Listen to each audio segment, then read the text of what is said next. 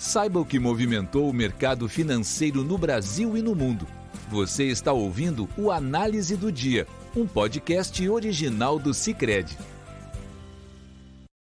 Olá, pessoal. Muito obrigada por estarem acompanhando mais um podcast do Cicred. Aqui quem fala é Leonora de Oliveira, da equipe de análise econômica.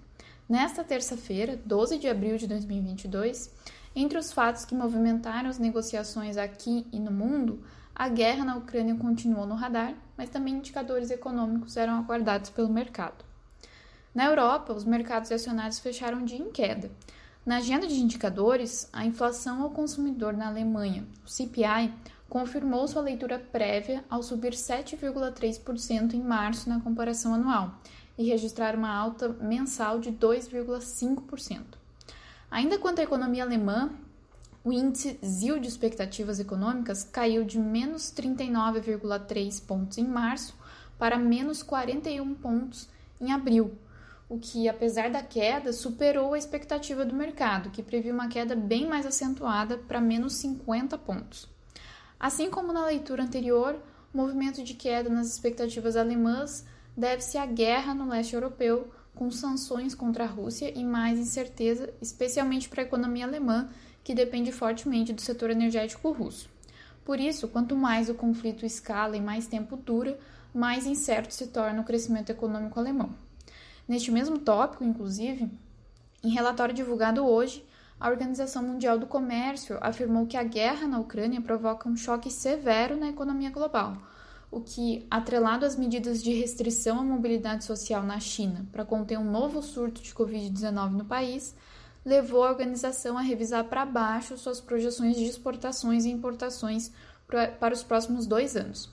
Para este ano, o volume do comércio de mercadorias pode ficar em 3%, comparado aos 4,7% estimados antes.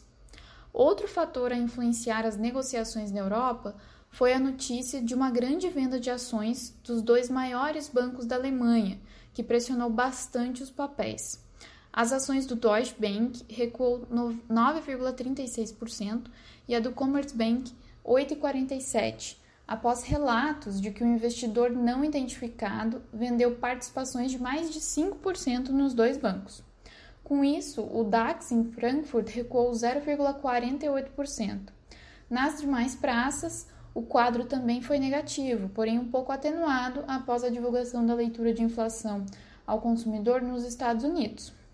Assim, em Londres, o FTSE 100 fechou em baixa de 0,55%, enquanto o CAC 40 em Paris teve queda de 0,28%. Já o índice pan-europeu Stock 600 fechou em baixa de 0,35%. Nos Estados Unidos, a divulgação do CPI de março era muito aguardada, pois o mercado já esperava um dado muito pressionado pelos impactos do conflito entre Rússia e Ucrânia, que deveriam afetar principalmente os preços de combustíveis. Em março, a inflação ao consumidor, medida pelo CPI, registrou variação de 1,2% em relação a fevereiro, exatamente em linha com as expectativas do mercado. Por outro lado, o núcleo do CPI, uma métrica que exclui itens voláteis como alimentos e energia, apresentou um aumento de 0,3% na leitura mensal, abaixo das expectativas do mercado, que projetavam elevação de 0,5% para o núcleo. Com essa leitura, a inflação nos Estados Unidos alcança 8,5% na leitura anual, de 7,9%, enquanto o núcleo avança de 6,4% para 6,5%, patamar para a inflação que os Estados Unidos não viu há quase 40 anos. Conforme esperado, o dado veio muito pressionado pela elevação nos preços da gasolina, que subiram mais de 18% na passagem de fevereiro para março, refletindo a forte valorização do petróleo diante do conflito no leste europeu. Já os preços de alimentos também vieram pressionados porém abaixo do que o mercado esperava. Com a leitura muito forte de março, o mercado passou a esperar que esse seja o pico da inflação pós-Covid no país, com desaceleração nas leituras mensais nos próximos meses. A questão agora é qual será o ritmo dessa desaceleração, visto que um ritmo muito lento pode ensejar uma postura mais agressiva para a elevação dos juros por parte do Banco Central dos Estados Unidos, o Fed. Neste ponto, inclusive, a diretora do Fed, Lael Brainerd, nesta tarde destacou a força da inflação e reafirmou o papel do Fed de elevar os juros neste ano, dizendo que a instituição conduzirá um aperto metódico com uma série de altas nos juros. Com isso, os mercados norte-americanos, que subiam na expectativa dos investidores de que a leitura de março pode ter sido o pico da inflação por lá, começaram a cair após a fala de Brainerd e fecharam um dia em. Dow Jones recuou 0,26%, o SP 500 caiu 0,34% e o Nasdaq fechou um dia com queda de 0,3%. E com a leitura do CPI de março, os juros das Treasuries dos vencimentos mais curtos recuaram, com a T-Note de 2 anos recuando 10 pontos base, com um retorno de 2,38%, e a de 10, a de 10 anos caindo quase 6 pontos base, com um retorno de 2,72%. Aqui no Brasil, o mercado seguiu o mesmo ritmo das bolsas norte-americanas, subindo pela manhã, mas caindo ao longo da tarde. Com isso, o Ibovespa fechou em queda de 0,69%, visto que nem mesmo a alta de mais de 6% do petróleo hoje sustentou um bom desempenho das ações da Petrobras, que também fecharam o dia com leve queda. O petróleo, que já subia devido às incertezas sobre o acordo nuclear do Irã e alívio das restrições em Xangai, na China, subiu mais ainda diante do relatório da OPEP.